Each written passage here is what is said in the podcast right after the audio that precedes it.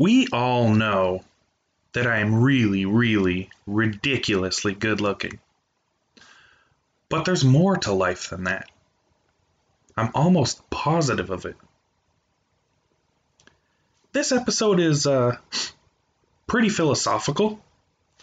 I was on uh, some kind of journey this week. And everybody I spoke to had interesting perspectives on things.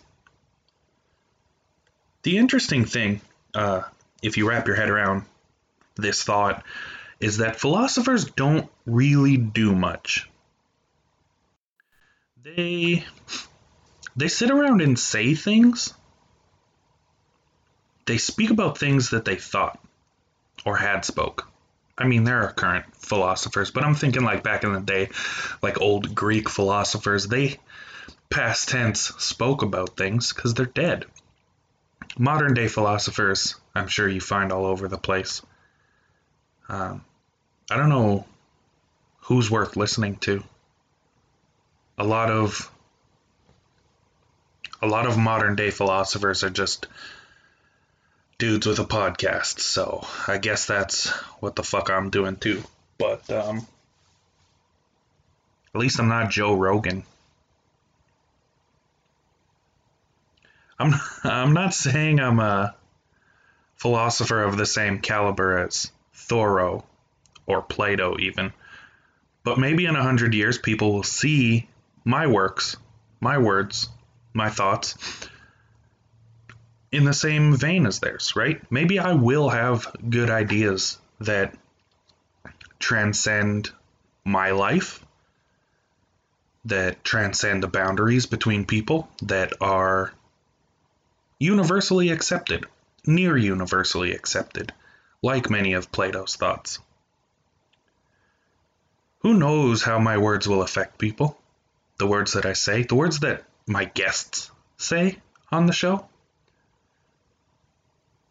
Especially, especially after our society collapses in 15 years.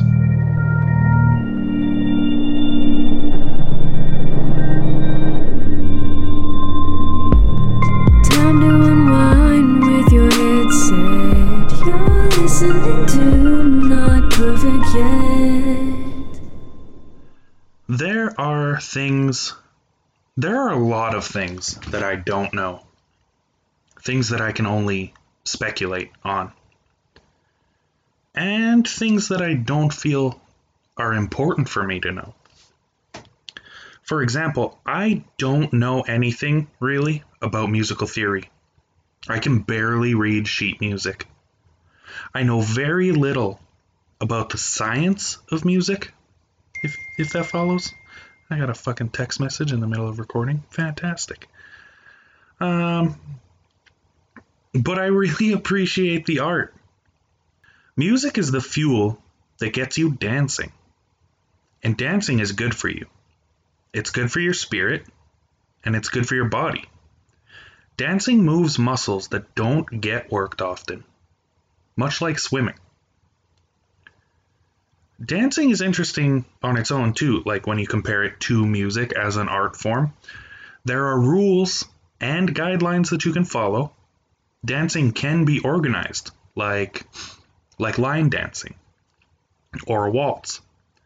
But it can also be wild and chaotic, like a mosh pit at a rock concert or like a waltz. I won't claim to be an expert about music, but I am very good at recommending music to people. I know what kind of things tickle the senses. The things that check off the pleasure boxes my friends and acquaintances have with regard to music. I have an ear for it. And so I tend to know what people would like and am fairly apt at suggesting these kinds of things. But with that in mind, I also have very little natural skill. And I can't keep anything but the most basic rhythms for longer than a few seconds, which makes dancing difficult, which makes creating music difficult. I still enjoy partaking in the art of music and dance. I think I probably could, with practice, become pretty good at some instruments. I think drums would be the easiest or the best for me because well cuz you can kind you can feel it in your chest and it's almost like a dance of its own, right? You're sitting there moving your feet, flailing your arms around, right? There's a poetic balance between keeping the rhythm of the music and the dance of swinging your arms and legs around. I've had a weekend, a beautiful weekend. I went on a long drive, there and back again. But there were no companions journeying along with me. No dragon guarding a hoard stolen from a displaced people. No war over ownership of land or man. What was there, though, was a treasure hoard rivaling Smaug's. The treasure of friendship, the treasure of knowledge, the treasure of love. I love driving. Driving is a journey, a small journey. There is a calm in it and a thrill. The road is sturdy and unchanging, a manifestation of a law, of rules that we have created. You can drive your car here. You can transport goods along this way. We have made it easy to do so because we have decided there is value in that. There is a calm in knowing that I'm not treading any new ground, but following in the well trod path before me, made by others, and made by myself on previous occasions. The road is bound by the dimensions that we set lanes between 9 and 15 feet wide, extra width around corners for safety at high speeds. But the road is also known to be wide open. There is a freedom of not being bound to the same place for all of a lifetime. There is a freedom felt when you are alone, traveling faster than you could ever hope to move on your body's power alone a freedom in being mere seconds from death, but never fearing it because of the structure of the law that brought you this freedom. We are bound by and freed by the same laws. On this drive, I saw many beautiful things. Things that reinforced the idea that I was on the right path. I saw a lovely family of Canadian geese. A parent at the front, a parent at the rear, and 10 or so baby goslings. They were so adorable. It's astonishing to know that they grow up to be fierce chicken cobras. Then, only about a half hour later along the drive, three baby cows.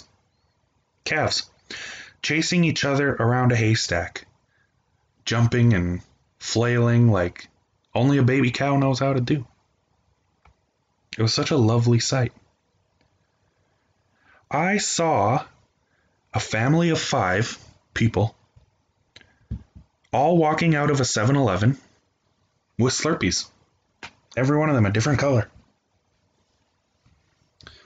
I saw a highway crew.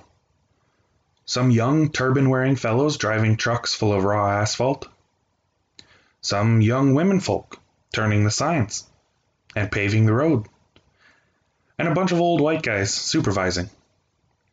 Well, I think they were supervising. They were drinking Tim Hortons coffee and sitting on the big machines while everyone around them worked.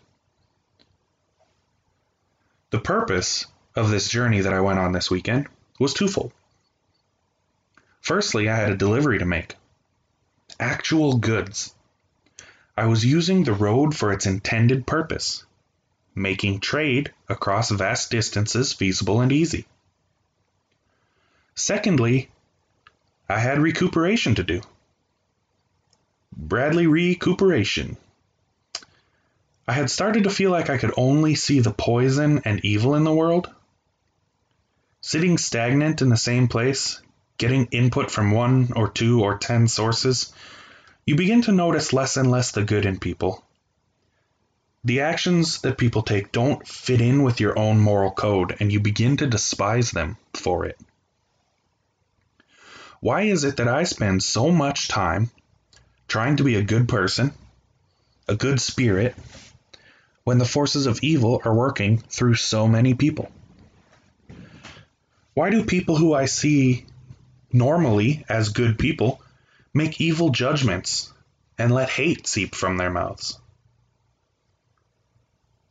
I needed this drive to remind myself that everyone is on their own journey. A lesson that is more for myself than for any other. I have done evil things, but I still feel as though I am a good man.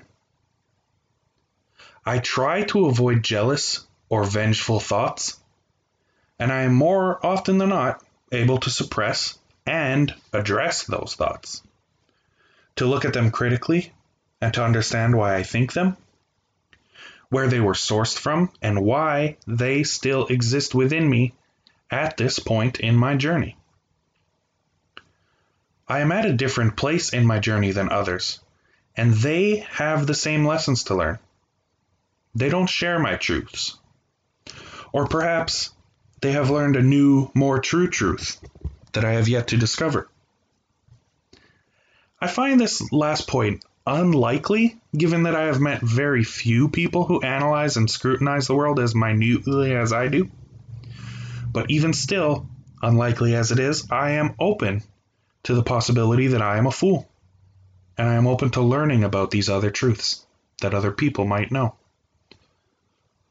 On my adventure this past weekend, I met with friends and family of mine, separately and together at times. Distinct groups of people with all their own journeys. And I try to impart helpful knowledge when I can, but when I can't, I try at the very least to bless them with the joy that my presence tends to bring. Often I feel like I talk too much I get nervous around people and tend to try to fill the silence. And I find my thoughts interesting, so they must have some weight. And so I interrupt and overshare. Well, maybe not overshare, but I don't let other people have the space that their words deserve. I read an article this past week that says the optimal listening to speaking ratio is about 60 40. It was actually like a 58 42 where you should be listening over half of the time and speaking only about 40%. But that was if you're in a conversation with a single person. And if you're in a conversation with multiple partners, your speaking should reduce to somewhere in the range of 25%. Now, of course, that's an impossible standard because if you're listening for 60% and only speaking for 40, then your conversationalist partner is listening for 40% and speaking 60, which would mean that they are speaking too much. Now that I have created this podcast, I feel as though I have less to speak about in public. I make conscious choices not to speak to people because I would rather have the conversation here with you folks, where you can't talk back to me. Is it because of this that I feel as though my words have more weight? Or have I created a podcast because I feel as though my words should be heard? Damn, this episode really is philosophical. I'll give you this little tidbit to help you decide if I'm full of myself or if I'm just looking for an outlet for my thoughts. I have developed a stutter, a slight stutter but one that I am excruciatingly aware of. I know I have spoken to my friend Eric about this in the past, but I can't recall if I made it into the interview with him. I can't be bothered to go back and listen to this show after it airs. I don't think it's worth listening to. At all, in general. Nobody should give these words any weight. Just kidding. I listen to every single episode like three or four times while I'm editing, once in double speed, almost triple speed, and then once more after it uploads to make sure that I didn't miss any clear edits. And I know my sound quality isn't quite where we expect of a podcast, but I'm the professional here, so let me make these choices. Uh, but back to the old nonsense that brought us here before the tangent. My stutter developed in high school. I was a very smart kid. That's like 10 years ago, 11 years ago, by the way. I was a very smart kid, and I am a very smart person. I might be the smartest person I personally know. And humble. Uh, but in junior high and high school, I learned a lesson that other voices needed to be heard besides my own and I didn't learn it intentionally. I don't know if you ever really learn anything intentionally. I mean, you go sit down in a science class and you expect to learn science. You don't expect to learn that other people's voices are more important than yours. I guess. I was often spoken over, interrupted, denied the turn to speak, and often after I had started talking. Being being a logical sort, I thought that maybe my words weren't convincing enough. So my brain turned to try to focus on finding the right words. This led to me starting to speak and then deciding that my word wasn't quite the right one. And so I would halt my speech and I would find the right word, creating a muscle memory of halted speech immediately after beginning a sentence. So I learned I learned to deliberately find the most accurate word to describe my ideas before I spoke. And you know what I learned from there? A whole new lesson entirely is that nobody gives a shit. After high school, after making it into the real world, I began to realize that there are a lot of people out here who were even more self important and would interrupt my well thought out speeches and ideas. And worse, they would interject with some bullshit nonsense that was either clearly wrong or about another topic altogether or incredibly racist. And there's nothing dumber than being a racist.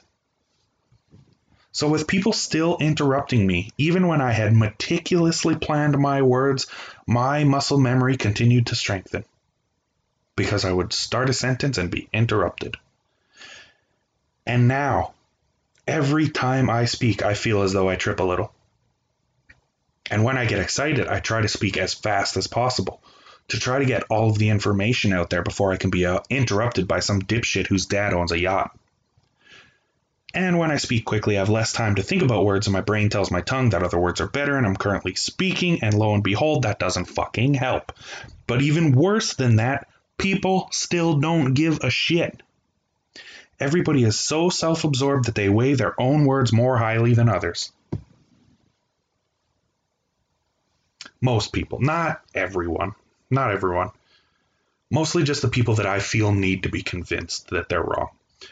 I guess I guess the moral of the story is that I wish I would have learned to listen rather than try to be teaching at all times people do have a lot to say, and it can't all be garbage. Everyone out there is experiencing their own full lifetimes. And it's tough to remember sometimes just how full those lifetimes can be. Your friends, your family, the strangers at 7 Eleven getting Slurpees all have this intense existence. If you think back on any memory that you have yourself, right, and you try to measure its weight, like how it made you feel, how long ago it was, if you try to remember the color of the trees surrounding your old house, for example, all of these things that you can remember are examples of the level of remembrance in other people's heads too. So I can remember what the pine trees around my old house looked like when we were up in Whitefish. I can remember the color of the lake. I can remember the color of my dad's old truck. I know I know my buddy Lucas doesn't remember what color my dad's old truck was. It's just something he doesn't. But there are things that he remembers that I have no clue about either, right? And you have to remember that Everybody has these vast existences. You are not the only person out there. You are not the only consciousness. I know these people as the Slurpee family, right? But they just know me as the long haired beady guy, gassing up. Why did I say beady? They know me as the long haired beardy guy, gassing up his little blue car. And I'm so much more than just a long haired beardy guy. And they are so much more than just a Slurpee family. Remember to treat everyone as though they are entire whole people with lifetimes of experiences, good and bad. And try to be good to each other. Try to be the long haired, beardy guy who gave a friendly word. Slurpees sound great today. Sometimes you just need to sit and listen. Be a friendly ear.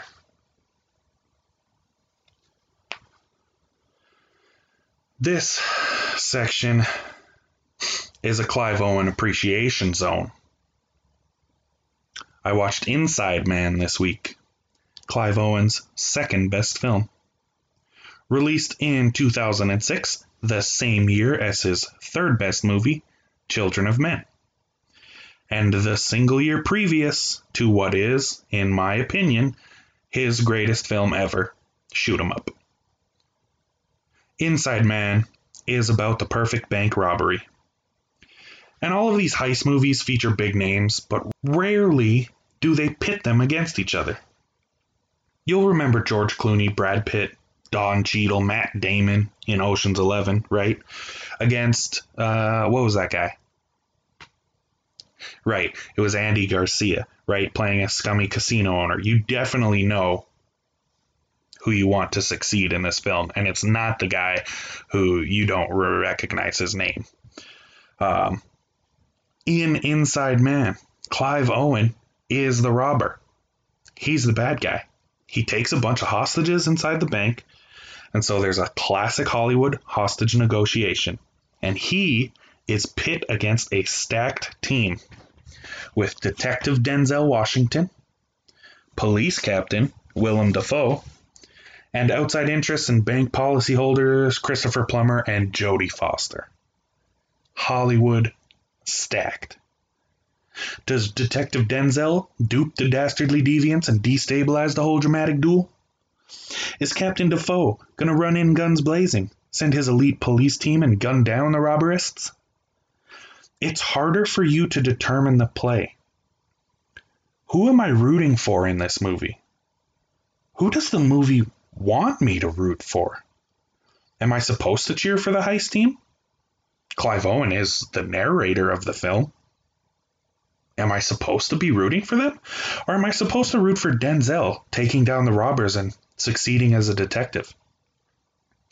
I won't spoil it for you because I feel like it is worth watching this movie over and over again. And if you haven't seen it, you should see it.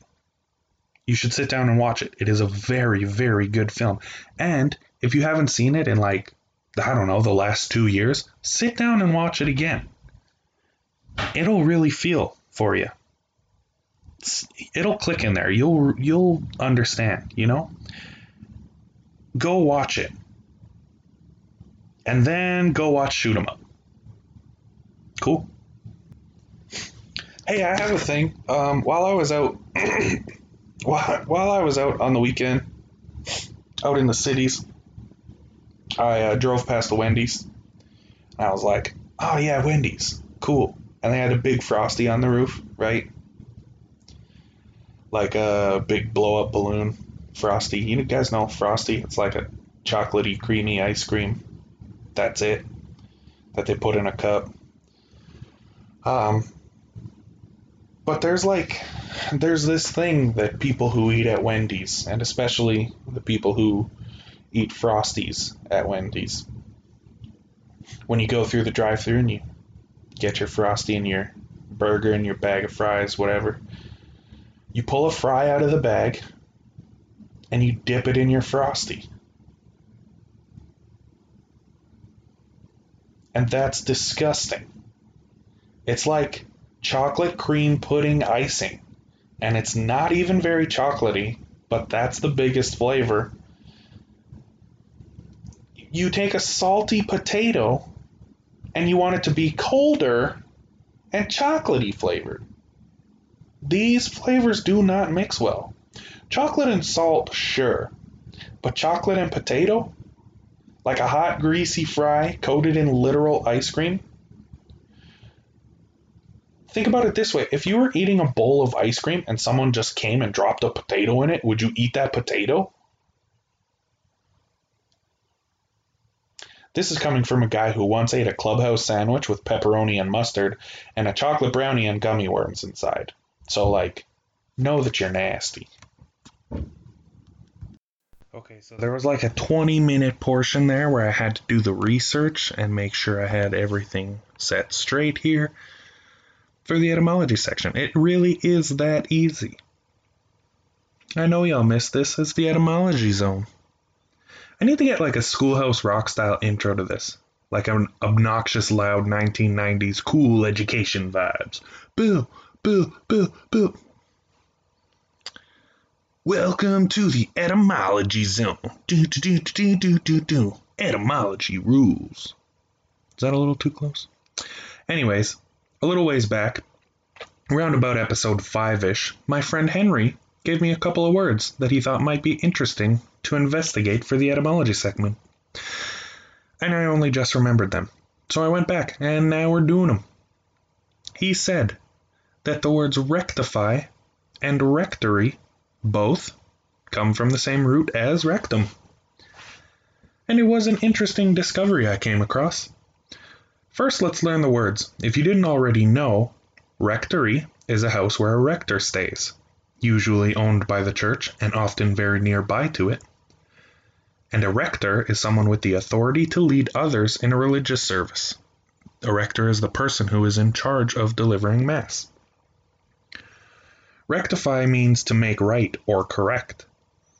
And a rectum is the terminal section of the alimentary canal. Wait, we've gone on a definition inception. One more quick little track and then we'll be back. Alimentary is a cool word because it comes from the Latin word alimentum, meaning nourishment. So, most easily defined, the path of nourishment, or the alimentary canal, begins at the mouth moves through the esophagus and stomach, and then proceeds to the intestines and terminates or ends at the rectum. Now, do I want to go all of the alike words first? So we get a feel for all the words that have the same roots? All of the words that connect to the rectum? Sure. We'll explain the root second, but here are a collection of words all containing the same root. Correct direct. Derecho. Remember that one from the Superstorm episode? I explained how a derecho is a straight line of pressure air that moves in a same direction and causes tornadoes to form along its edges. Erect. Eric. Hey, that's my friend. Interrogate. Prerogative. Rake. Reckless realm, rectangle, regiment, regent, regular, rich, right, rule. You can almost see how they all connect in some way. Oh, wait a wait a second. I have a note here. It's I missed the most important one. It says Henry is also related. Weird. Let's take a look under the hood and see how these words connect. A rector comes from Latin rector, meaning ruler, governor, or guide. From rect, which is a past participle of the word regere, meaning to rule or guide. From the Proto Indo European root reg, meaning to move in a straight line. Rectangles have straight lines. Reckless are people who don't move in straight lines. Derechos are long, straight lines of pressure. Right? Rectify is pretty straightforward after that definition. It's Latin, coming from the same root reg, but moving through rectus, meaning straight, and rectifier, literally meaning to make straight. That's a French word. So it might be rectifier. Rectum comes from the same place. You know how your intestines are all bungled and flopping and all convoluted crazy inside of you, and it doesn't look like it does on all those anatomical models? Well, it's just kind of twisted and stuff.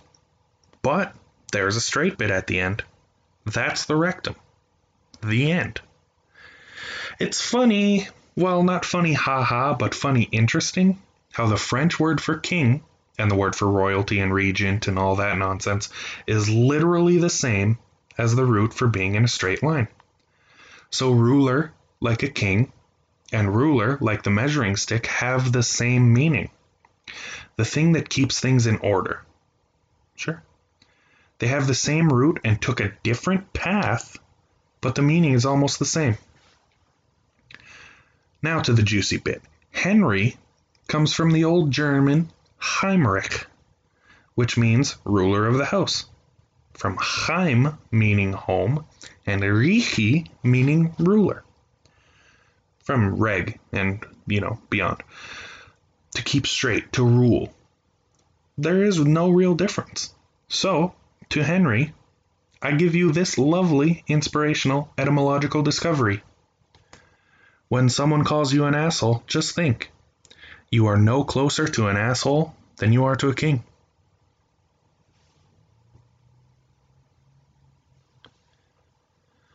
There are lifetimes full of learning.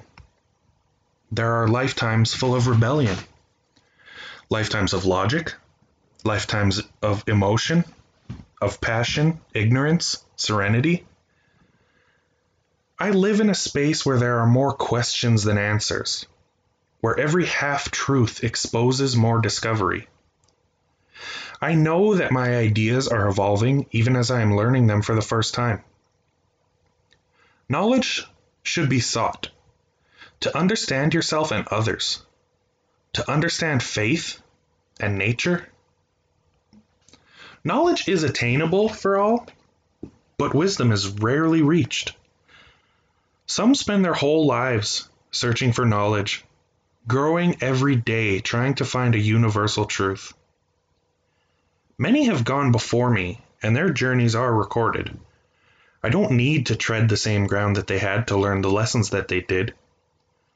But I know also that many accounts contradict other accounts in their views regarding specific ideas, but share the same views regarding other ideas.